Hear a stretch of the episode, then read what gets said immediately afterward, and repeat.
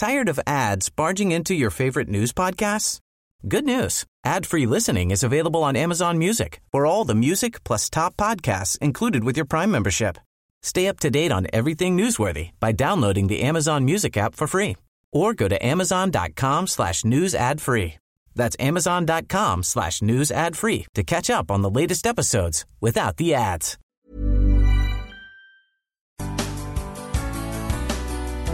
Good morning. It's 8:30 on Monday, August 20th. I'm Karen Brown and this is Mississippi Edition on MPB Think Radio. On today's show, Find out why the Mississippi Bureau of Narcotics is issuing a public health alert following the discovery of fentanyl in vaping oil. And on Everyday Tech, we'll hear the latest in adaptive technology tools. Then the State Forestry Commission fire chief tells us what to do if a fire is spotted in the woods. Mississippi's totally different from out west. Our fire season starts in October. There's an end in October. When they start getting snow out west, you know, they're they're done. And we're just picking up. That's all coming up. This is Mississippi Edition on MPB Think Radio.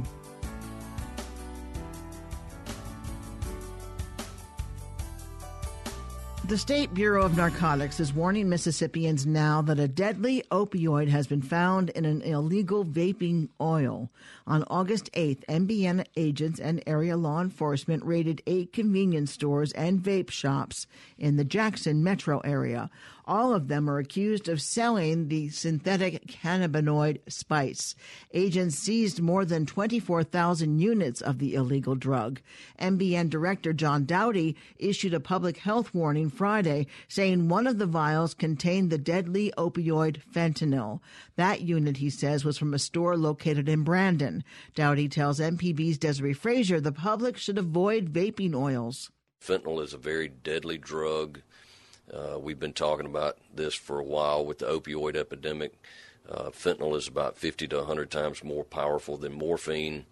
Uh, most of the time, uh, it takes about one microgram of fentanyl to uh, cause somebody to overdose.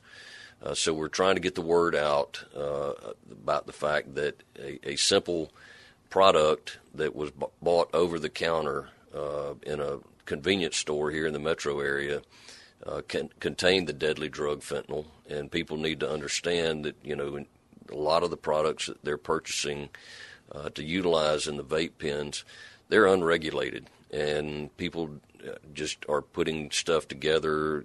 Uh, some of these you have no idea what's in them, and obviously. Uh, the fact that we've now found the deadly drug fentanyl in a vape oil uh, is of great concern and it's uh, certainly a situation that could be life or death. So people can go into a convenience store and buy vape oil for their uh, vaping purposes, but none of that is checked at all. That, that's correct. There, there's um, no regulation over the vape oils. Um, I mean, they could be manufactured in the you know the back of a house, or they could be manufactured in a production facility, but there's no oversight as to uh, the quality of the product that's coming out, the content of the product that's coming out, and uh, ultimately in this situation, uh, you know, we had identified that the products that were being sold uh, were uh, basically liquid spice, which is uh, regulated because it's a crime to sell it. And um, now we've got some of the liquid spice that's been um, tainted with fentanyl, and that could ultimately lead to the death of, of an individual that would, would ingest that kind of product. So, just looking at the overall picture, last week you raided some convenience stores and confiscated spice. Are these items that um, they can buy from wholesalers or they're buying them off the black market? Um, this is an ongoing investigation so I'm not at liberty to talk about where the supply was uh, for the items that we seized last week. But I can tell you generally, uh, this stuff is readily available on the internet. It's readily available in, in the black market, and um, so if, if, you're out there and you wanted to, you know, sell uh, a controlled substance, you can get it off the internet. Uh, again, though, you know, you have no idea what the product is that you're getting. there's no checks and balances in place to know that it's you know a good product that ultimately is going to be okay. And you know, I have a real problem with these store owners selling liquid spice that is a, a controlled substance. It's a crime to sell it. Uh, they were targeting high school age kids, and you know, it's um, it, it's a wonder that we haven't had more medical issues as it relates to vaping uh, with the high school kids. Um, but it's just a matter of time. Did you make arrests? Uh, there were seven individuals arrested last week uh, in connection uh, with the sale of a controlled substance. And um, as I said, this is an ongoing investigation, and we're continuing to do uh, what we do in conjunction with some of our federal partners uh, to, you know, make sure that uh, we are getting all of this drug off the street. So, are you telling people not to buy the vaping oils out of convenience stores? Uh, absolutely, because you have no idea what you're getting. Um, it, you know, it's it's it's literally like playing Russian roulette, and uh, you know, I think we're going to have to have some really serious discussions about uh, you know the vaping products and the and the vaping oils and its availability uh, to young people.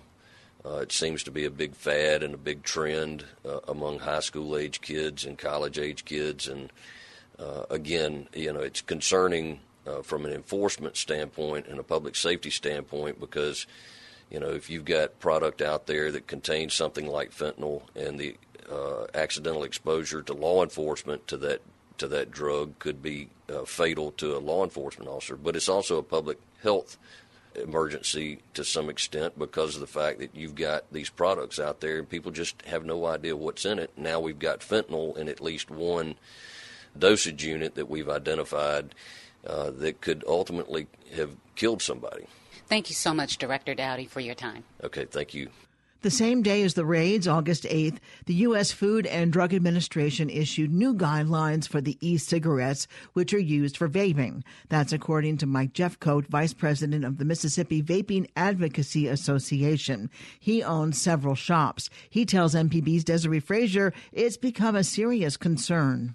Any vaping oil that has any ab- additives in it, as such as spice or uh, any synthetic or highly illegal, and should should not be dealt anywhere in the United States or sold anywhere in the United States.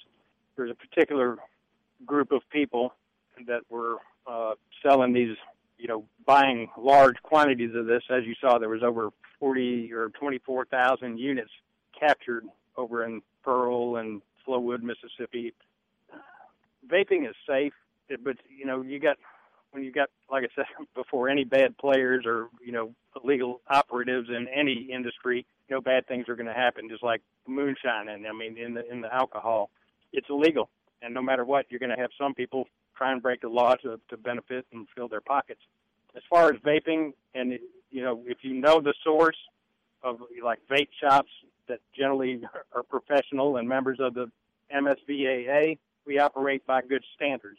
So, you know, all the shops that were involved in this bust, none of them were members of the Mississippi Vaping, Vaping Advocacy Association, and uh, you know we tried to you know talk to them, and you know for whatever reason, you know they didn't want to get involved with us, and once we figured out, you know there was probably a reason why.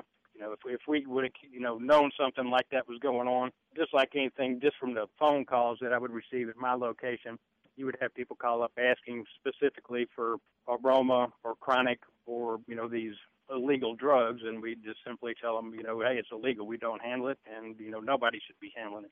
So if somebody is tainting it and mixing fentanyl or uh, synthetic cannabis into any of it, it's highly illegal. Are there any regulations involving how this is used and maintained? The FDA they've set down guidelines, you know, for the standards of the industry and the labeling and the marketing and you know how it's handled. No sales to minors. There, there's a lot of a lot of stipulations to what you know how to sell e-liquid. But just like I said, anybody who's willing to break the law in in any form is going to do what they what they're going to do. They're criminals. So, should people feel safe going to vaping shops? Because although the, these um, units were confiscated, I believe from maybe one or two vaping shops and inconvenience stores, how can people judge if uh, they should even deal with it? They should do their research. You know, if the business has been around a long time, best thing is to go in and talk to the owners and, and get to know them. That's just part of what we do, and just make sure they're operating by good standards. You know, I mean, once the word got out for these other uh, bad players that they were doing this, of course, you know, the people who are getting addicted to it are running over there just like a, a drug addict to a drug dealer.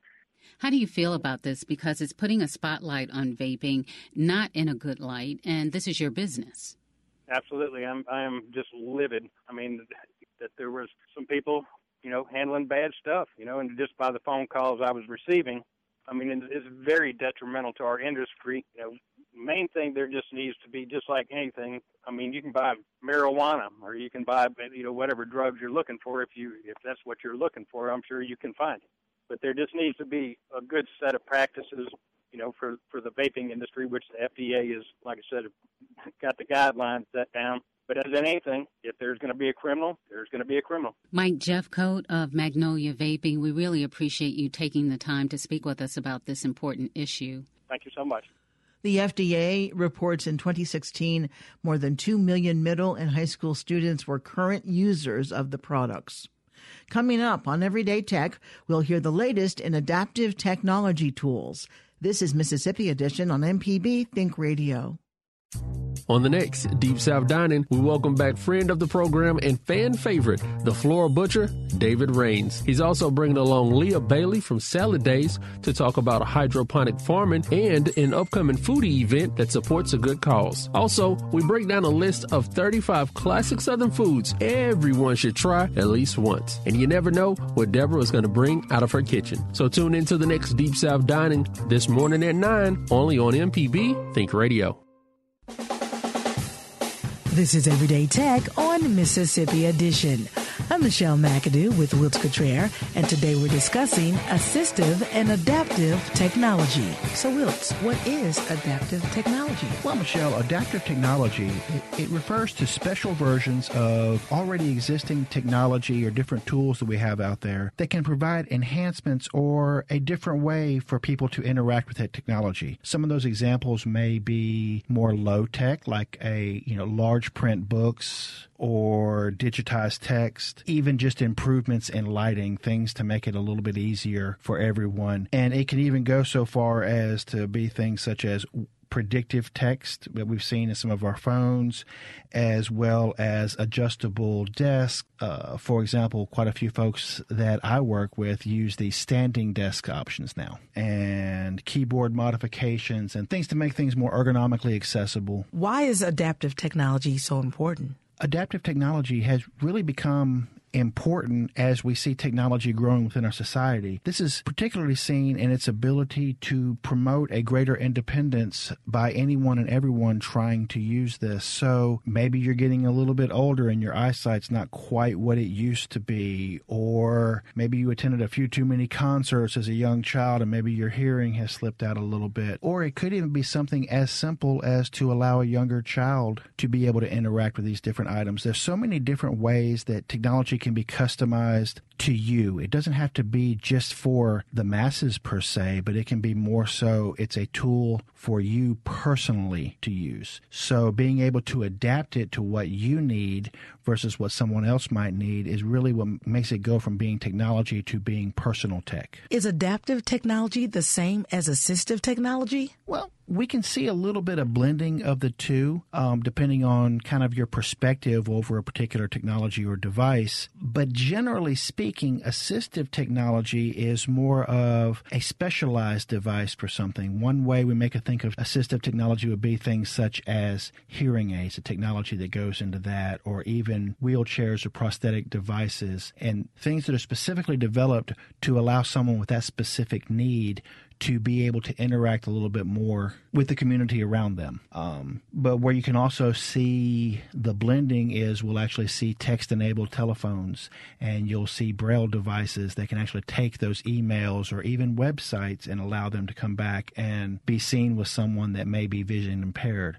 Um, we're also seeing a lot of devices that are being specifically developed to help children and adults with different disabilities, such as autism, Down syndrome, just to allow people to, again, engage with and be a part of everything going on around them and tend to what their specific needs are. So, Wilts, what are some areas where adaptive and assistive technology can make the most impact? Well, we see this coming in not just in the home, but we also see this within the workplace as well as at school. So it really kind of runs the full range of locations that we could be at. And what we're seeing is this having the ability to help those of us with differing disabilities perform tasks with a much greater ease and much more independence and tears down so many of the barriers that would otherwise potentially stand in their way of being able to achieve what their goals are.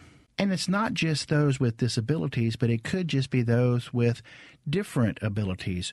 So, Michelle, throughout the years, we've really seen where technology has really stepped in and stepped up to help enhance all of our lives and really improve independence for everyone. You know, if you if you really want to think back, think back to a past president we had, FDR. Many may also recall that he had polio, which would have made driving and some other daily tasks a little bit more difficult. Even back in the early 1900s, they were adapting the car to allow him to do a little bit more control when it came to hand controls. And so we're really seeing technology step in and make a difference. It's not just about checking your email and looking at your social media feeds. Today, technology can make such an impact on everyone around us, no matter their needs. And it can help us to obtain that independence we all desire, as well as reach our goals successfully. We will talk more about assistive and adaptive technology on the next Everyday Tech, the show that comes on Wednesdays at 10 a.m. You can send us an email to everydaytech at mpbonline.org. For Wiltz Cottrell, I'm Michelle McAdoo. This has been Everyday Tech on Mississippi Edition.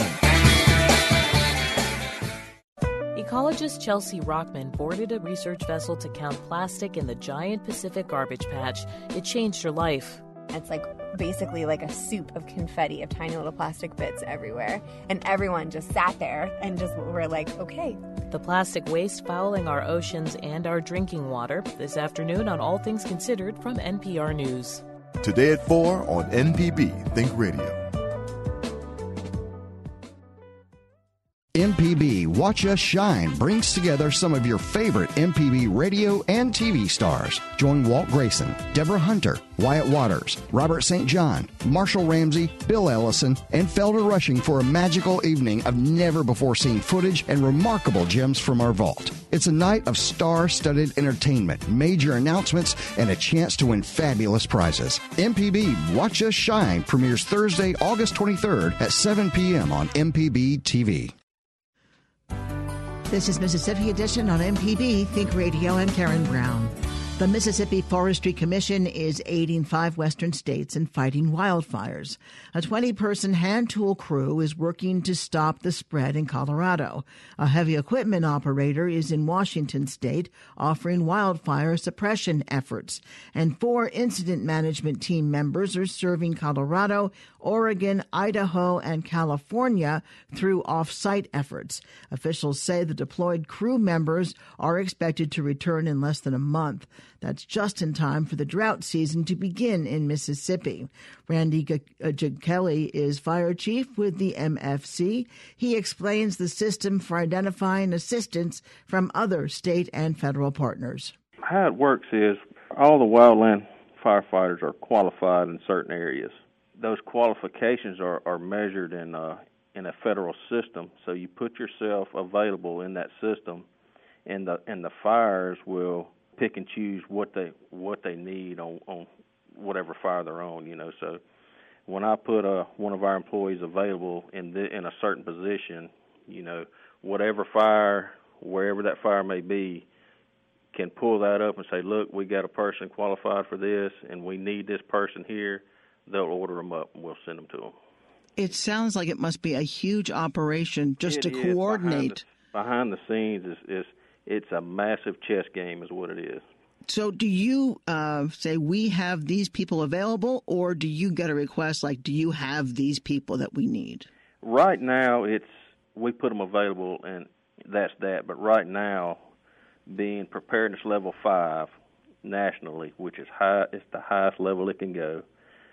They're they're calling. Look, if you can, if you have anybody, please put them available. You know, resources are very thin. It's hard for these fires to get get resources, and and when they have them, they're scared to let them go. You know, if you could imagine. Do you keep them a minimum amount of time? They pack for a minimum 14 days on the fire line.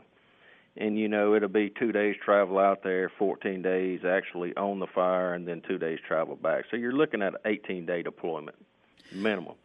Um, if the fire needs them to extend, they can extend for another week, which would put them at a 21 day uh, work shift out there. You don't have people here to replace, to rotate in and out? We do, but we get you know we can't we can't overextend ourselves. You know, our fire season will start up uh, September-ish, you know, early October. We don't want to extend ourselves in case you know the rain stop here. What does the outlook look like for Mississippi? Right now, it, it looks pretty good. You know, we're getting these afternoon showers and and they're scattered across the state. Usually, usually these afternoon showers will be in one part of the state, but right now it's pretty pretty even across the state. We're not in a drought situation, so we're able we're able to help, and that's and that's why we have 30 people, you know, out of state helping helping with out of state fires right now. How many fire personnel are there in the Mississippi Forestry Commission? We're bumping, uh, you know, on the ground around 200, 250, a little more than 250 personnel. Um, we have 25 areas across the state, and we, you know, we still have uh, crews in each county, but they they work they work an area, which the area is, you know, on average a three county three county wide area. So their workload is towards an area, but we we station units in each county, you know. Does fall tend to be the driest time of the year? Well, yes, ma'am. Mississippi is Mississippi's totally different from out west. Our fire season starts in October. There's there's an end in October. When they start getting the snow out west, you know they're they're done, and we're just picking up. What parts of our state are most vulnerable to fires? Our coastal region has a lot of fire for the reason being the the waxy fuel. Um, and I say waxy fuel. The the understory, the underbrush, has got a lot of waxy leaves, uh, which is very volatile, and you know those fires could happen all year. You know, you imagine the sandy ground that dries real quick. You know, say it rains in the morning, by that afternoon it's dry. That sand just soaks that water right up, so it can burn that afternoon. The central part of the state and the northern part of the state, uh, our our main fuel load is uh, pine plantations. You know, the pine needles on the ground, and when that fuel b- builds up, it's once a fire gets established in a pine plantation, it can it can get pretty pretty serious pretty quick. So, you know, and that's and that's where our our heavy equipment comes in. You know, without without our bulldozers, you, about can't stop it. You know, you have to get get out in front of the fire and put and put maybe a our dozer put in a ten foot wide lane, and we may have to double or triple that lane to stop that fire and and without the heavy equipment, you you know you're just you're beating yourself to death. You you couldn't do it. So that you know we we uh we say Mississippi's dozer country because that's exactly what it is. That's why all our crews are equipped with with bulldozers. Final question: If someone's driving down a highway and they see fire off in the trees. Mm-hmm do they call 911 and then it'll get to you or is that the correct procedure? Absolutely absolutely. If you see if you see a fire definitely call 911 or you can call our dispatch our central dispatch here in pearl mississippi directly 1833 mfc fire. And that'll that'll put it straight to our dispatch and that'll shorten the uh shorten the response time on our end. But 911, what they'll do is uh, they'll dispatch the volunteer fire department, and when the volunteer fire department gets there and sees they need us, then they'll call us. But if a if a if a Mississippian sees that there's fire in the woods, you know, the smart thing to do would be call 911 or MFC Fire, 1833 MFC Fire. Go ahead and get us in route. Randy Giachelli is the fire chief for Mississippi's Forestry Commission. Randy, thank you so much for being with us. Absolutely. Thank you, ma'am. Stay tuned to MPB Think Radio for a full slate of Mississippi based programs all morning long. Coming up at 9, Deep South Dining. At 10, it's Now You're Talking. And at 11, stay tuned for Southern Remedy Healthy and Fit. If you missed part of the show today, find past episodes of this and other Think Radio programs online at mpbonline.org or by downloading the MPB Public Media app from the Apple or Google Play stores. I'm Karen Brown. Join us again tomorrow morning at 8:30 for the next Mississippi edition only on MPB Think Radio.